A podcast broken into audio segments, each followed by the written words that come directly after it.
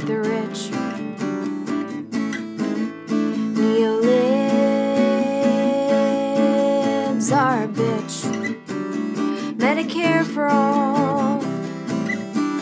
Bros can suck my balls. Fuck your reply, guys. Please don't fuck your reply, guys. Just listen to reply, guys.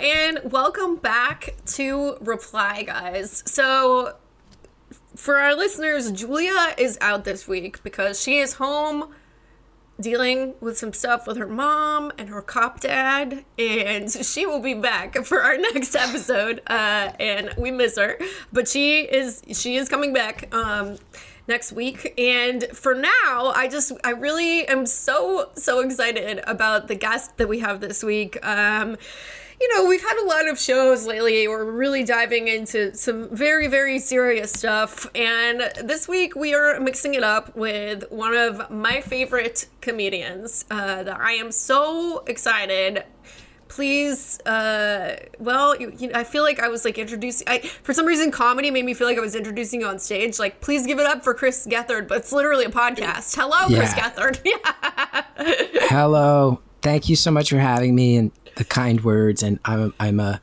a big fan of yours as well. And I remember when I first. Um, I'm not sure which year you moved to New York, but I remember when I we I first started seeing you having that thought of like, oh, like this is another person who seems to occupy similar space. like uh soy boy Oh, and- and- spaces a little bit but like also like like um you know everything's become so polarized and weird in in the comedy scene. And and I, I always felt like you were one of those people that was like i've got the things i want to say. I'm just gonna focus on saying them. And i i never got the sense that you were like how would i say it? And i don't know because we've crossed paths so many times and done shows and i've always been quite fond of you but we don't know each other all that well. But I, I always got the sense that like the scenester side of it was not an important thing to you and and it's about doing shows getting your points across building the material and putting in the work. And- yeah.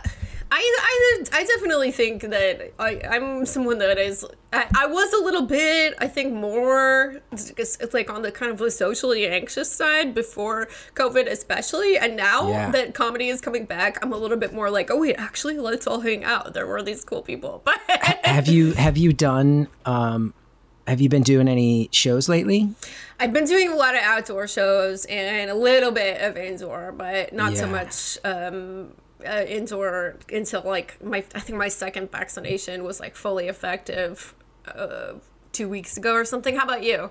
very very similar timeline and i had actually not even really been doing outdoor shows because i moved i moved out to jersey so it was like driving into the city So much. Yeah it's a tall order for and outdoor shows god bless them but you never quite know how they're gonna go so i'm like i don't know that i can like leave my wife with the baby and drive all the way into the city if i'm not sure it's gonna be a good experience and then i did an indoor show with uh christy cello um at Littlefield, and then I did I did a show uh, that Rojo Perez was hosting, actually at the old UCB space, which was Oh a trip yeah, for me since I came saw up that. there. And yeah, yeah, and I I have to say, like, they felt good. It felt good, and, and kind of to remember that the job is to connect with people in the room. Um, because I was getting, like I said, like I'm sure I don't know how you're uh, like all the think pieces about comedy. I'm like getting tired, and then you know, I feel like then there's people who capitalize on that and and exacerbate it for gain and ticket sales and stuff, and I'm like, oh boy, and you know, some sometimes sometimes they do not like me, and that's perfectly fine. But it's uh, I was getting very very tired of sort of being in the comedy scene. So to do shows and be like, right, like I can shut all that out and just get people laughing, and that feels good. So yeah. I completely agree with you. Um, was- we're kind of joking around about this a minute ago, but I really do feel like in comedy, it's you know for really you know since Trump got elected, uh, but you know kind of particularly over the pandemic. Um, this like right wing comedy thing that's been emerging.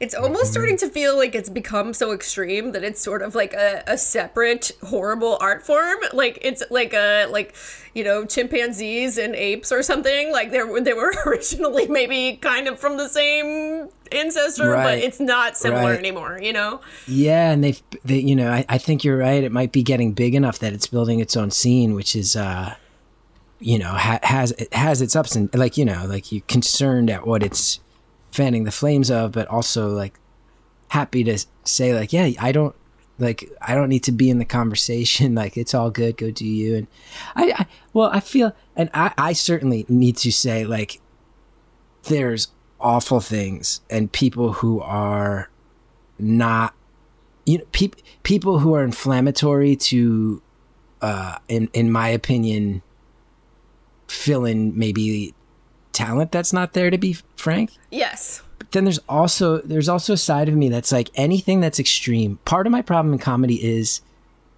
there are people who try in good faith to make good points where they stick their neck out and say things that are risky. And even from some of that wing of comedy I, I, there there are people who do it. But then my problem is then then there's a feeding frenzy of people who see how that goes and just try to go make money off of it and go okay and here's the easy, easy path where I'm not trying to make a point and I'm not taking any personal risk and I'm just taking the easy route that someone else established by sticking their neck out. And that's when you go, this invalidates this invalidates any part of the conversation that used to be valid. And that that sucks for everybody. Yeah, we got uh-huh. some like comedy and cultures coming coming around. And then- you know.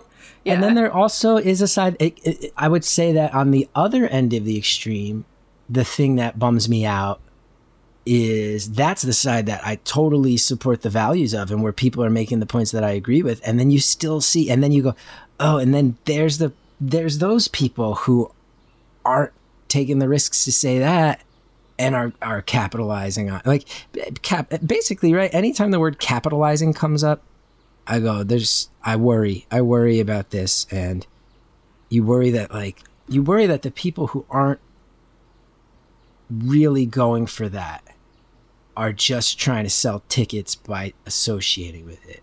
yeah. And, uh, and I'm no revolutionary, and my act is certainly not one that's like, you know, there was a stretch where I took, like, I think my mental health, you know, career suicide special had a lot to say. But at this point, the truth of my life is like raising a baby in lawn care. So that's that's my act right now, and I'm not I'm I'm certainly not trying to slam anybody who's making an effort to improve the world.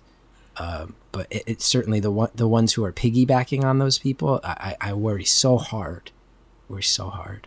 That was rambly. I'm a No, rambling I, mess. I, I, totally, apologize. I know, I totally understand. I mean, it's uh, yeah, I get what you mean because, like, you know, there, obviously, like the people who are like making like Nazi comedy are uh, No very, bueno. very, very horrible. Um, Yeah. but I also. I th- and I, I don't know if this is exactly what you were saying, but one thing I was thinking about when you were saying it is that like the people who are like doing like super clapter comedy where it's like maybe they're using like an issue to be like, you know, okay, like this is my brand is that I uh you know, for example, I'll just give an example that um like I feel like I've felt myself kind of fall into sometimes is like I'm a feminist and that's my you know, that's my thing, but it's like no, Right. I I am a feminist, but like you Well, know, that's, that's not like a brand, you know? Well, and and it's funny because I've seen your act, and I agree. And and I, uh, one person who I really really love is Marsha Belsky. I love her too. Yeah, she rules. love her. Who I mean, who talk about feminism as my mission statement, maybe brand. But I've said to Marsha, I'm like, I I always love watching you because I always feel like you are bringing the heat and that you really like you're making sure that those jokes crush and you're not faking any of this and you're not using this to get anybody on your side. Like this is all true to you. And i and and that's the difference right? It's like is this really true to you or are you piggybacking because that waters down the message in a dangerous way or you need to double down and commit but i, I certainly like i've seen I've seen your act and Marsha's act, and you know when when Patti Harrison was in New York, it was just She's instant. so it was, funny. Yeah. Holy shit! Like so funny, but also has that fire in the guts that I used to have, you know, and that that I understand that I need to get out of the way a little bit and just live my truth and and like you know and, and so many other people so many other people do not get me wrong uh, Monroe Martin right now, who I think is much more of a club act than some of the people we're, we're naming, who his act lately, I've, I've seen him a bunch of times and I'm going, that's, that's fucking so honest, so truthful. Roy Wood Jr., one of my favorite, He's favorite, an incredible favorite comedian. people Yeah. like I just watch it go, holy shit. So don't get me wrong, there's people where I go, you are doing the work and you are on the right side of the line. And I uh marvel at it and bow down to it because it's it's beyond my capabilities and let me say before any griping about the scene and any like parasitic nature of it, let me say like there are a lot of people who are in attack mode in the right direction and landing jokes and that's inspirational I I totally agree with you. Um, I'm so inspired by people who like you know do comedy that ha- like that it is about the things that they feel passionate about, including the issues that they're passionate about. However. Yes. You know, like one thing that I can say that I'm so glad to see go is like Trump era comedy, where like Oh, every yeah. time you turn on like any late night TV show, it was like orange guy bad, and you know obviously he was really bad. I'm you know this is this podcast has we you know talked shit about Trump. For a lot, but um, except that we, we did say he's the greatest reply guy of all time. Uh, but Uh-huh. he's a very, very, very bad man. But um, I am, you know, there was definitely like a kind of tedium like during Trump era where people were just kind of like regurgitating the same political opinion and there wasn't just I don't know there wasn't really like any like you know inspiration behind it it's like yes Yeah. it, it completely sucks to be like a a Trump supporter or something but like there was just kind of no deeper thought to like to it Yes. than these people are idiots you know this is the type of thing i'm talking about because it's it's it's it's not even just like oh the jokes are boring it's like if if if there's not inspiration here and there's not a fire in the guts and a reason to do this beyond just exactly what you just said all that does in my opinion is add static. Yeah. it just adds static that's hard to slice through. And uh and yeah that that's something that that's something i worry about is like let's not just add static to the conversation that makes it harder to sort out. Um slice through your shit say what you have to say and and again from someone whose act right now is paper thin in the sense of what we're talking about but well, i think i did have a stretch where there were some things i felt like i really really needed to say and and i uh i said them and it's all it's all Oh, any I feel like I'm talking shit, which is not really. You know me well enough to know, not really my style, you're not a shit talker no and I'm not trying to be but one I don't really It- think it- you're talking shit right now either it's very no, measured It's it's close. It's as about as close as I get. It, it's more just like, man, I really think what we do as comedians, there, you can set off conversations, and I want I want to see the people who are really trying to do that have the most agency to do so, and not get lost in a static, like you said. Anyway, anyway, it's hope. It's hope is what it is. Well, I, you know, one thing that I'm kind of thinking about as you're talking, you know, I, I do think that,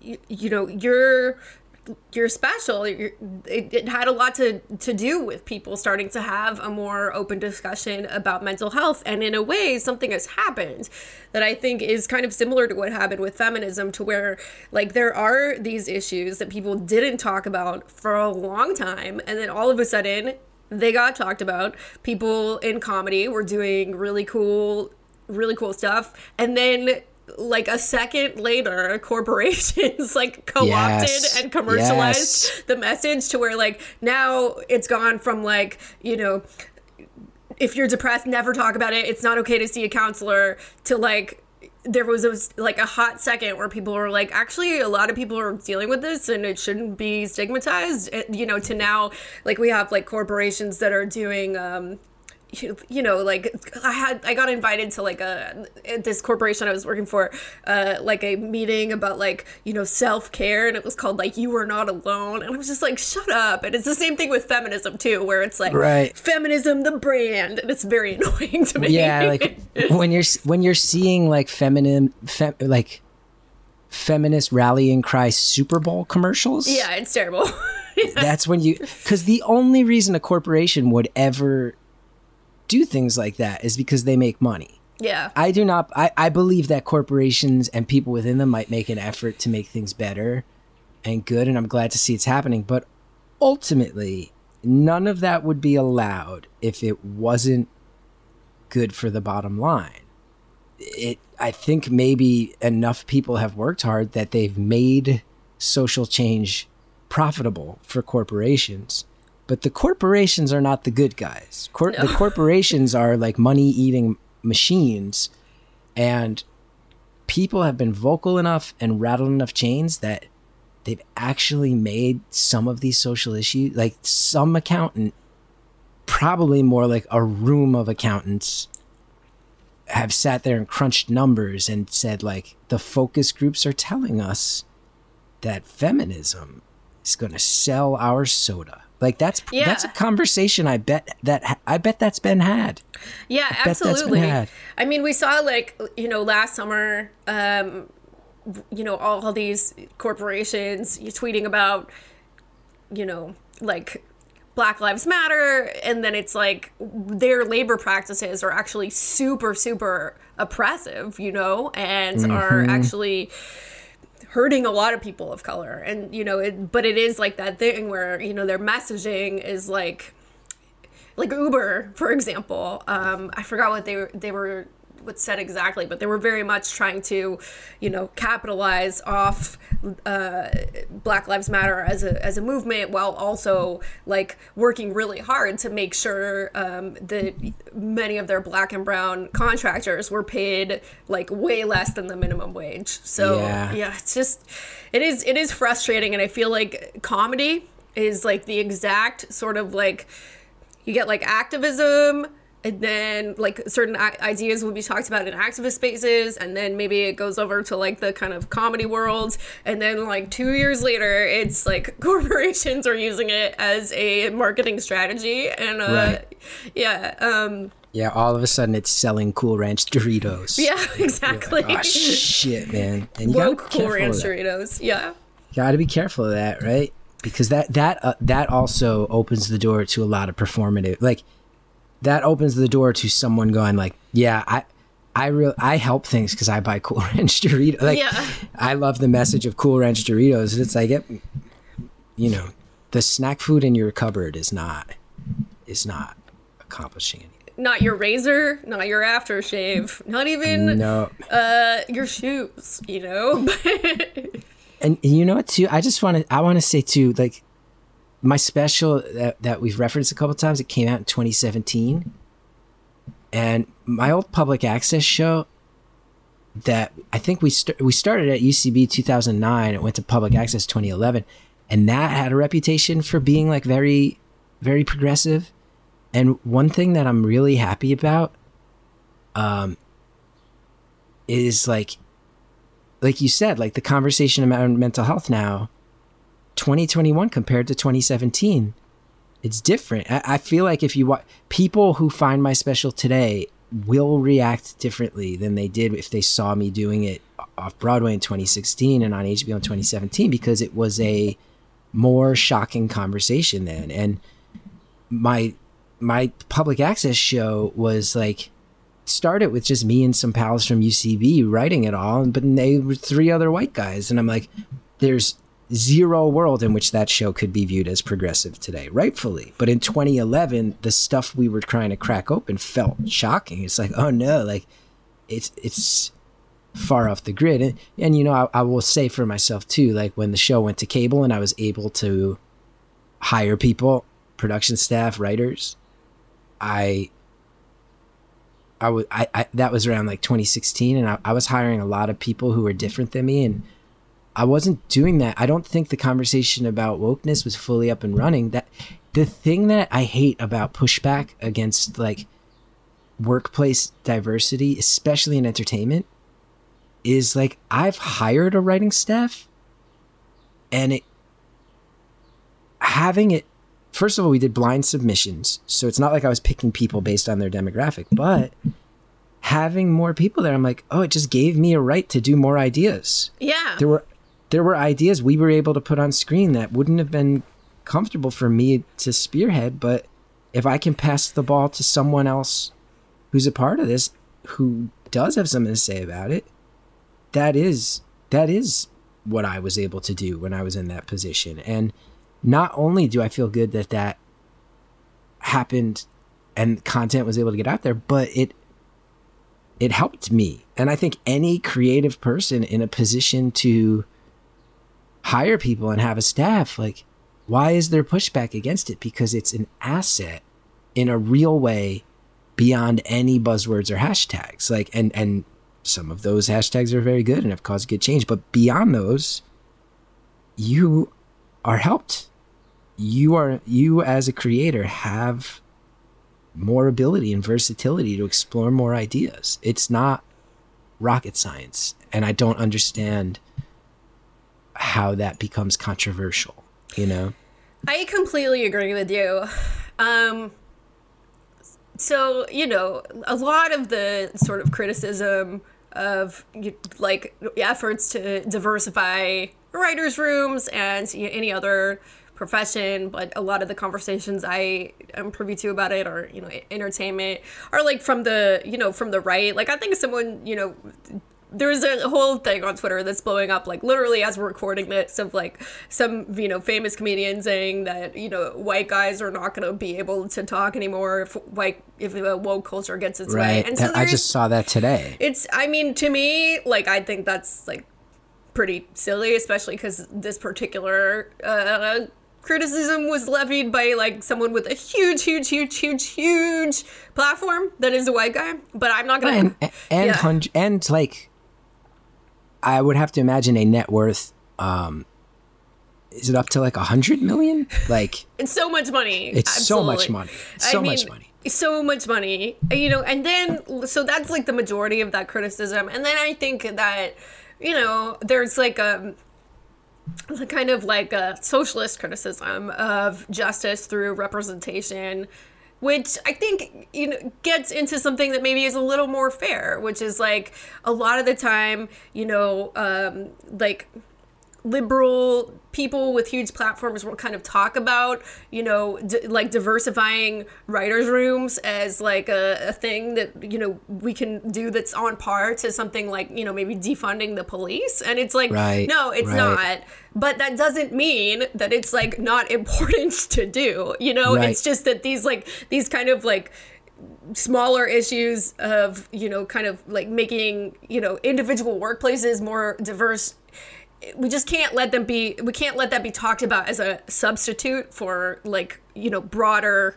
broader justice you know Yeah, it's true, and and then I think there's something to be said for, um, because that's a fascinating conversation, and I'm not I'm not completely familiar with it. It's really fascinating. But what I will say is, you get you get a person their first writing job, and maybe they just become a joke writer who's behind the scenes, and you never you know you never hear them, and they have a healthy career in the arts, and that's great. But I think one reason that it actually is something worth fighting for is maybe they rise through the ranks and they pitch a show that's a cultural sensation. You know what I mean? Like Modern Family was a, ex, an extremely mainstream show. As like a hipster comedian, I think I saw maybe two episodes of it, like in a hotel room or, or Yeah. something. Or, but also my parents, who were born in the you know late forties and early fifties, raised Catholic, extremely Catholic, saw gay couples kiss and had no problem with it. And that's pretty cool, you know. And you look that at like cool yeah you look, and that's an extremely mainstream show. Let alone you know the conversations that surrounded Broad City back in the day, or things that Issa Rae has been doing. You know, like those can be things that lead people towards more open minds, and that's that is important if you ask me. But then again, I'm also in the entertainment industry, so.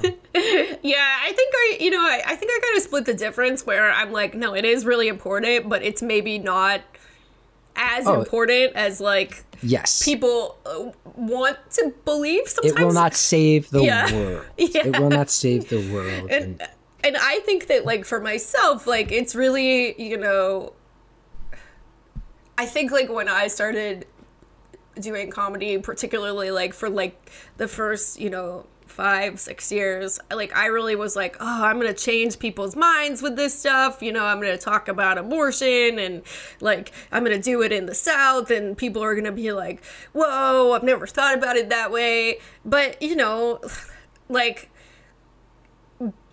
I spent a lot of time in like 2020, 2019 actually knocking doors for Yes. political candidates and it's so hard to change anyone's mind about anything and it requires like real work, you know. and and and that I think that recent history and like seeing seeing what happened with the Senate races in Georgia, yeah. you know, and everybody gives Stacey Abrams she I think makes Stacey Abrams kind of like the biggest and I think Stacey Abrams turns around and goes, "No, I can name 10 other organizers who did you know, like it, and but what you see from that, what you see from people taking to the streets in any number of protests that have happened, especially after George Floyd, where it felt like a dam sort of broke with who was actually showing up, and you go, it's one person at a time. Like you have to change one mind at a time.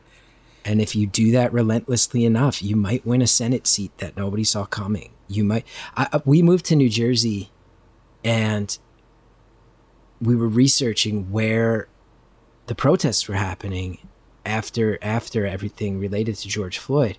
And my wife went to one.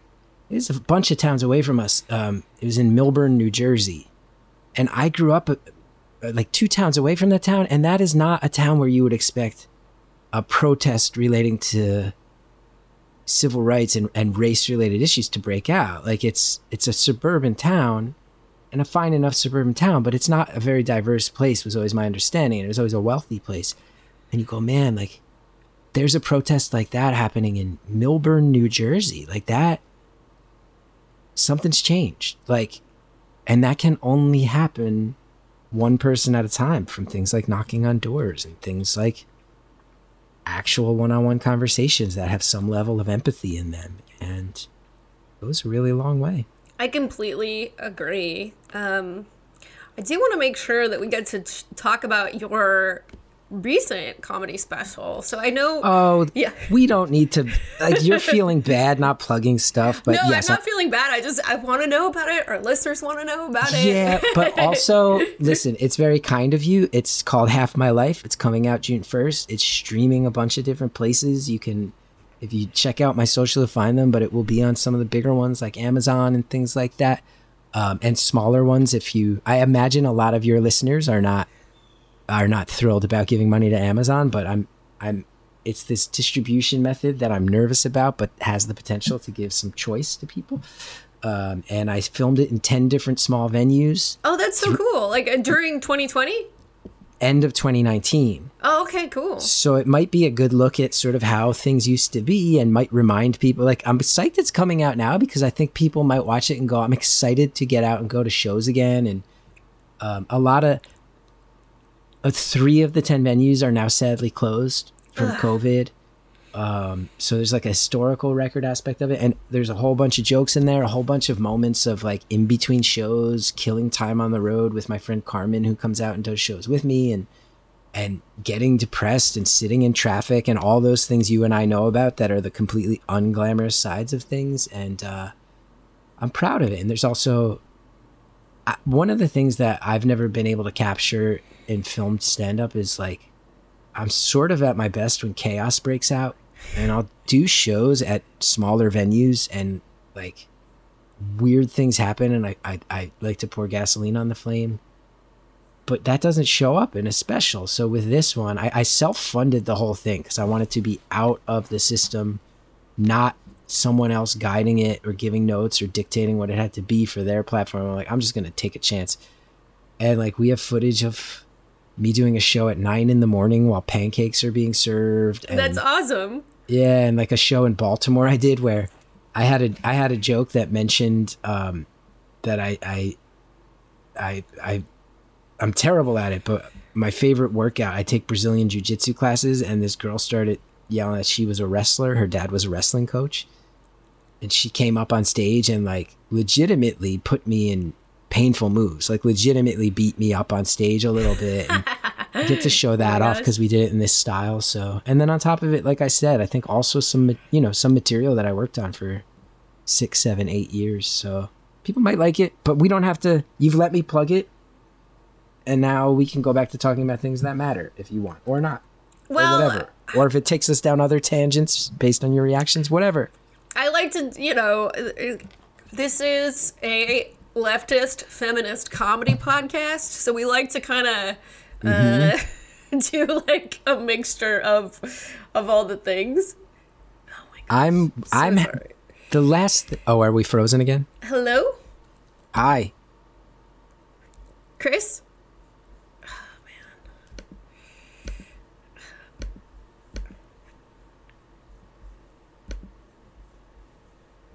Can you hear me? I can. I'm so Hello? sorry. Ah, Oh, I don't know what's going on. My internet. I've been there a thousand times. Believe me. So I before the show we were talking a little bit about your podcast and you were telling me uh, that there was a moment on your podcast when you learned more about prison reform and I was wondering Yeah. if we could talk about that a little bit. Yeah, I have a podcast called Beautiful Anonymous, and the whole thing is I tweet out a phone number, and I take one hour long phone calls, and the people on the phone stay anonymous so they feel freedom to talk. And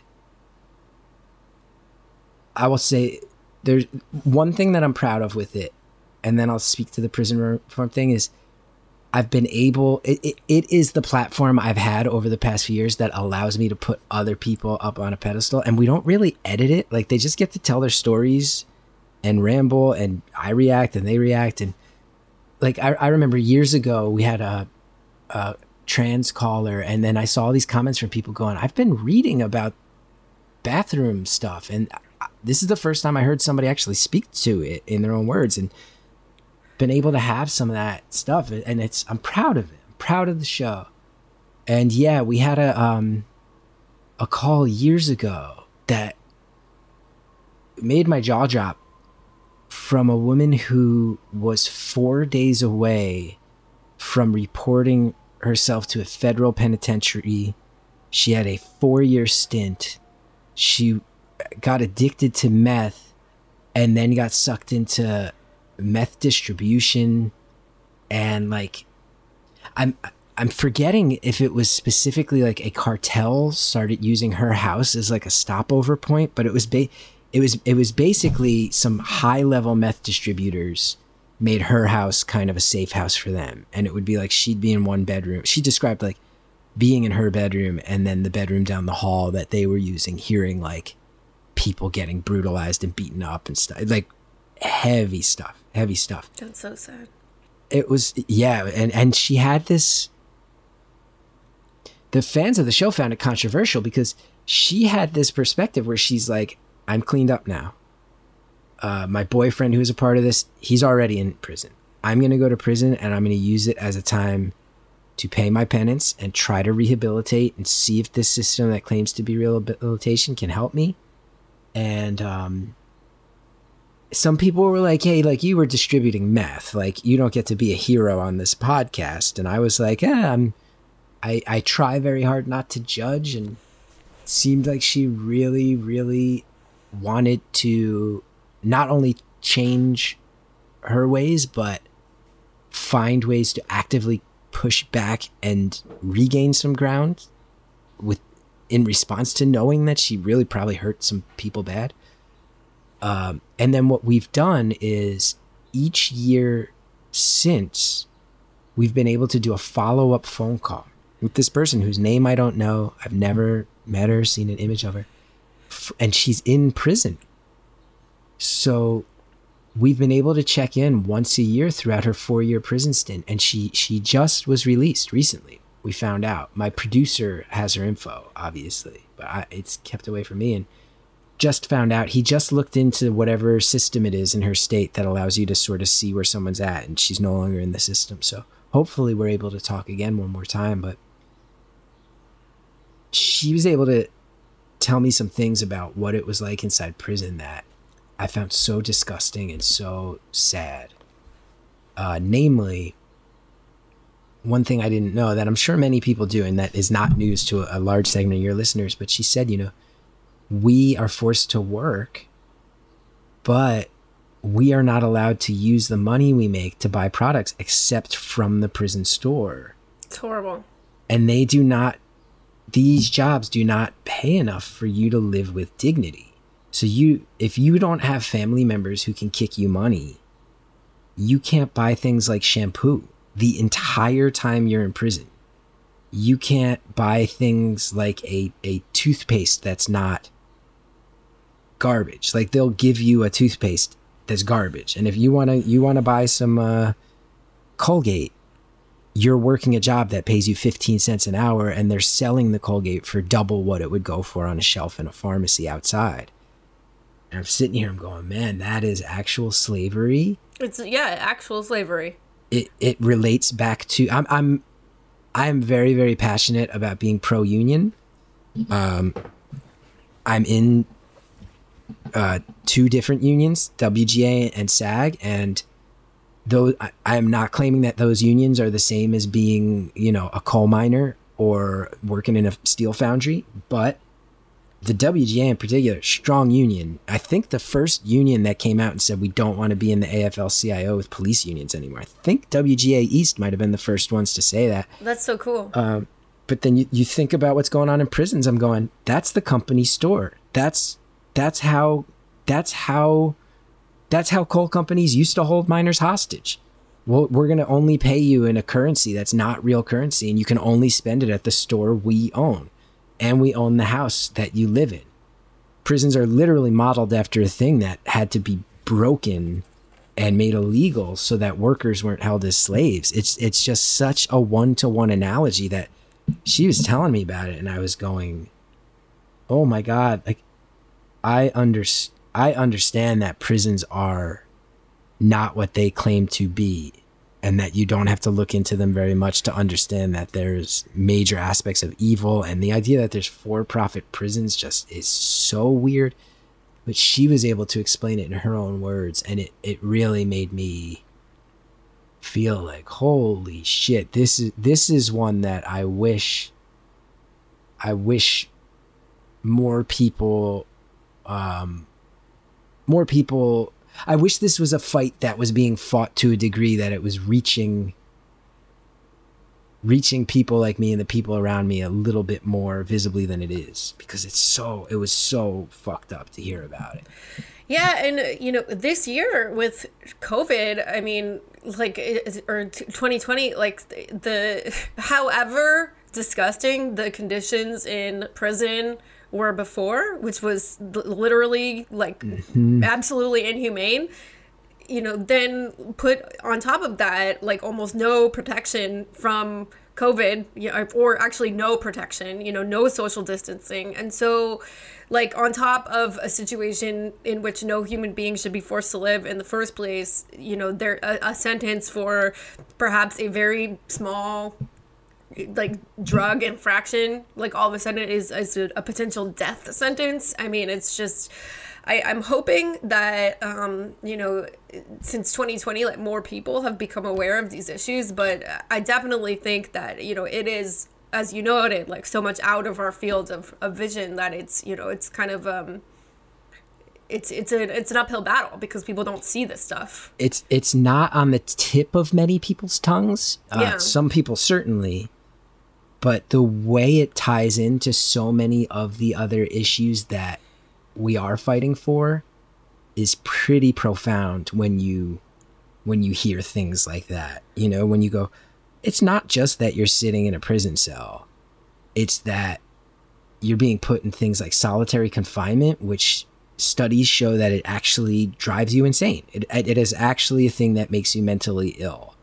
Um, the idea that, like you said, like our attitude is just like, well, they're they're prisoners. They did stuff bad. Let them catch COVID. They don't get vaccines. It's like, oh, that's that's cruel. That's cruelty. The idea that there's so many people in there on marijuana convictions, even in states where it's now been decriminalized and Yeah. they're not getting out, you go, that's bad. I have a friend, if and on the rare, on the dim possibility that any of your your listeners were fans of my old TV show, Oh, I'm sure that many were actually. there it may be, maybe, and I'll also say too, I have been very shocked and extremely flattered that between the TV show and especially my podcast, my podcast, the biggest bulk of people who listen are are um, are women and specifically women who are 30 and above. And this podcast that's all about empathy and telling stories ha- has been embraced so hard. And I always, I, I laugh because I'm like, I always was someone who was like, man, I was like the underground king who was like always about like the the underdogs who feel like no one's speaking for them. And I was the one standing up being like, fuck that. Like, how have how has my podcast been embraced by this totally different audience? And i'm going oh it's not the punk rock kids with green hair anymore. But if you want to talk about underdogs who feel like they're not given a voice yeah a lot of it is maybe moms at this point. Like Yeah. talk about the people who are maybe most pissed about being ignored. Oh that is still my audience. It's just a different wing of it. So anyway uh, my friend Murph, who was on my show, and if anybody viewed it, they'll remember Murph. He was the announcer, great part of the show he had major addiction issues growing up in uh, in Pennsylvania, and he uh, went before a judge who gave him a sentence, and that judge was named Mark Ciavarella, who, if you've ever heard about the Kids for Cash controversy, of the judge who wound, was taking kickbacks from private boot camps and prisons to I to hear give kids severe sentences. That judge started doing that maybe three or four months after Murph was in front of him. So I have a personal friend who was so close to being sold to a fucked up boot camp. Because prisons make money and they're paying off a judge the way that prosecutors in our country are prioritized to win regardless of the truth. And their jobs are based on that it's a really fucked up system that i've become pretty passionate about. Um for sure. I also if i may i also want to mention murph has this new podcast called murph myers self-medicated all about the harm reduction movement. And that's another thing that I'm I'm I'm very into because I've had multi New Jersey heroin is a very big problem.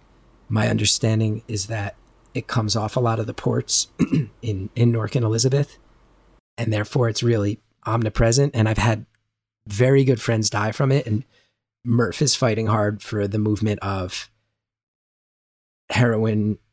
Heroin heroin addicts are addicts. They're not junkies. They're not trash it doesn't have to be cold turkey and the harm reduction movement is really fascinating and he's teaching me a lot about it via his podcast so those are some of the things i care about i'm not just a dude who talks about lawn care in my act i get mad i get mad at things We've talked about harm reduction on the show um, before, and yeah, we I gave a good episode on it. I'm just I'm very very very glad to see this issue moving more into the mainstream and people starting to talk about substance use disorder in in terms of like yeah this is you know this is not something that makes people worthless or bad or Yeah. you know it's like people deserve help people deserve to be treated with dignity and kindness um, and I, I I'm, I'm very much glad to see the conversation kind of shifting in that direction Uh, yeah, and one of the things that blew me away in his podcast, he had an interview with um,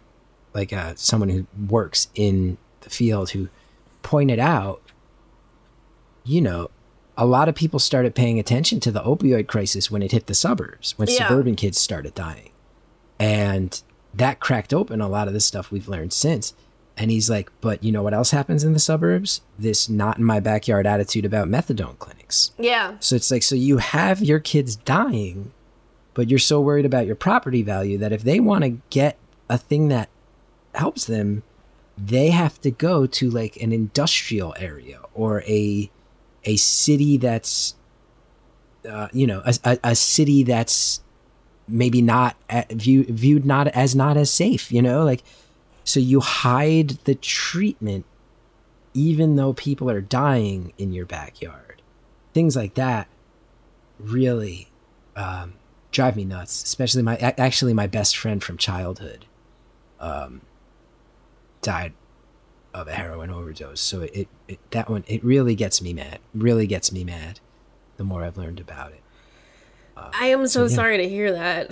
no, it was years ago. It was years ago, but I, I rem- and I actually, to be fully honest, I suffer from an extreme amount of guilt because I had gone away to college and we we grew up in the same town, went to different high schools, started growing apart. I go to college, we're just less and less in touch, and then I heard, man, he's fallen into addiction. Oh, he stole a bunch of stuff from his mom's house. Oh, like he disappeared for a while, and and you, you hear all these things and then I would meet kids from his town. Uh, I went to a state school, so you're meeting all other Jersey kids. And I'd say, Oh, I know a kid from that town. What's his name? And I'd say his name. They'd go, Oh, wow, you're friends with him. I'm going, Oh, man. Like, and I, I ran into him in 2004 on the street on, on Bloomfield Avenue in Montclair, New Jersey. Jersey people know it's a huge shopping area. And he was like, Oh my God. I was like, Dude, how you been? And he's like, I'm doing pretty good now, man. And he goes, Yeah, we should hang out. And I gave him my number. And I remember walking away going, I can't hang out with him, man. Like, I'm hearing all this stuff that he's stealing and this and that. And then last time I saw him was judging him. And I don't, you don't get that back, you know? I don't get that back. So it totally rewired my brain as far as like, yeah, like, you got to sit here and have some guilt of what if I was the old friend who didn't judge him? Would it have helped? I don't know. I mean, probably not, but it could have. And I dropped the ball. And uh, it's why I I pay a lot of attention to, to things like my friend's harm reduction podcast and want to shout it out because uh, and, and I've talked with addicts on my podcast too, and it's those are hard conversations, really hard conversations, but you don't want people living like pariahs and having to you know cop drugs in some abandoned building and maybe use a dirty needle how does that help how's it helping anyone doesn't help anyone It doesn't help anyone at all. It does. I mean, it's just you know, it's um, and and the the consequences of the way that we treat addicts are are far reaching. Like just the fact that it's constantly excuse uh, used as an excuse for why homeless people should not be given housing like all of the Right, stigma about right. addiction is like oh well they're just drug addicts anyway which is not true in many many cases but just even saying that it's like oh so it's actually fine that this person doesn't have a place to sleep because of that you know? Right you create like a pariah class. Yeah. like a scarlet letter. Have you ever been um do you know about the oh what do they call it the mcdonald's on 8th ave near penn station i don't know you- about that one Oh, it has a name. There's this name for it. It's a wild story. There is a McDonald's on 8th Ave, like between maybe like 36th and 37th. So you know New York City. Like for any listeners who aren't familiar with New York City, that's this is not a fringe area. Like you're between Penn Station and Port Authority. Like you're this is the middle of Manhattan and it's right near a methadone clinic, maybe underneath one or right around the corner. And it's this weirdly known thing that if you go into that McDonald's, um, there will be people nodding off, and there will be people selling drugs, and the bathroom will be will have multiple people in it, like using drugs. I don't know if this is still the case, but even as of a couple years ago, there was a Times article about it, and uh, it's uh very much a tangent off of what we're talking about. My understanding also is that there's a deal cabbies have in New York where McDonald's has basically said, um, if you need to use a bathroom, like we can't just constantly have cabbies running in having like diarrhea emergencies. so please just use that McDonald's. Like that's the diarrhea and drugs McDonald's. It has a name. I, oh, I wish I could remember the it. diarrhea McDonald's. the diarrhea. Yeah, the, the diarrhea and uh, Oxy McDonald's. What is the? I, I gotta just Google it real quick if you don't mind. No, that's absolutely fine. I mean, I you know we've had a, a lot wild of story. we've had a lot of we've covered a lot of ground um, on this particular episode, but I'm I'm glad to see us kind of wrapping it up on a on a note about diarrhea because it's really important Yes. that we be They call it the zombie McDonald's because when you go in, there's so many people nodding off that it looks like a zombie invasion. It's it's crazy. And- it's crazy. whatever is happening there, whatever people are consuming, it certainly cannot be worse than consuming McDonald's. like, that's true. There's nothing I put healthy. McDonald's in my body, and it's uh, Yes, you're Yeah. eating McDonald's. You're using heavy drugs. There's diarrhea everywhere. Yeah. It's uh, that's maybe the cause I need to go to bat for most on this. Is let's uh, let's get that McDonald's at least up to McDonald's uh, standard level, which is not a high bar Yeah. Um, yeah, for sure. Well, Chris, so where can our listeners find you, check out your special, follow you online? I'm uh, I'm on Instagram at Chris Geth and Twitter at Chris Gethard and chrisgeth.com. And as far as the special goes, um, if you have an Apple TV or a Roku, you have an app that it's on there. So if you just check out, I'm, I, you don't even have to follow me. Just June 1st, it's out. If you want to check out my uh, my Instagram and like I said, uh, Amazon is the big one they're pushing. But I'm smart enough to know that on a socialist uh, friendly podcast that uh you don't you don't push Amazon. Well, I, I'm mean, not I'm not thrilled about it either that that's the one that they are, are pushing hardest. But yeah, think you know those apps like Tubi and stuff like like it's on Yeah. Tubi. It's on like those ones. Those ones where you're like, what is this? How'd this get on my Apple TV? well, okay. So to our listeners, Chris Gethard, so funny. Please watch his special on Tubi. It's Yeah, I think it's on Tubi. I Check it can't out. wait to see it. yeah, they call me the king the king of Tubi. the Yeah. king of Tubi. Support Tubi. Yeah. I know nothing about them or their morals, but it Yeah. can't be worse than Amazon. I feel like the way that like things are, like the the CEO of Tubi is gonna come out tomorrow saying something like super racist, like immediately after we publish this episode, and I'm gonna be like, oh my Yeah. god, sorry, it was after this conversation, but yeah yeah i mean that's how it goes right but it was a pleasure to be here and it i'm was sorry a pleasure to talk with you. I apol- I, I, genu- I apologize too much in my life but i feel like this one may have been rambly and No, it's really good. It was great to talk to you. yes likewise likewise Thank, you so much, Chris. me. Thank you so much for listening to Reply Guys. If you like the show, please rate and review us on Apple Podcasts and subscribe to our Patreon at patreon.com forward slash reply guys, where we have a catalog of over 25 bonus interviews with renowned writers, journalists, and comedians, with an additional episode uploaded each week. The show is hosted by Kate Willett and me, Julia Claire. Our producer is Genevieve Garrity. Our theme song was performed by Emily Fremgen, who wrote the song with Kate Willett. Our artwork is by Adrian Lobel.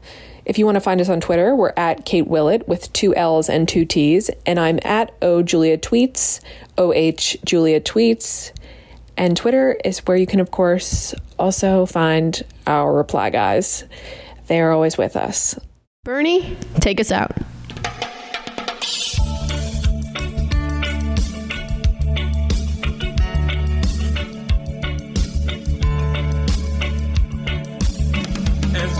Went walking that ribbon of highway, I saw above me that endless skyway. I saw below me that golden valley.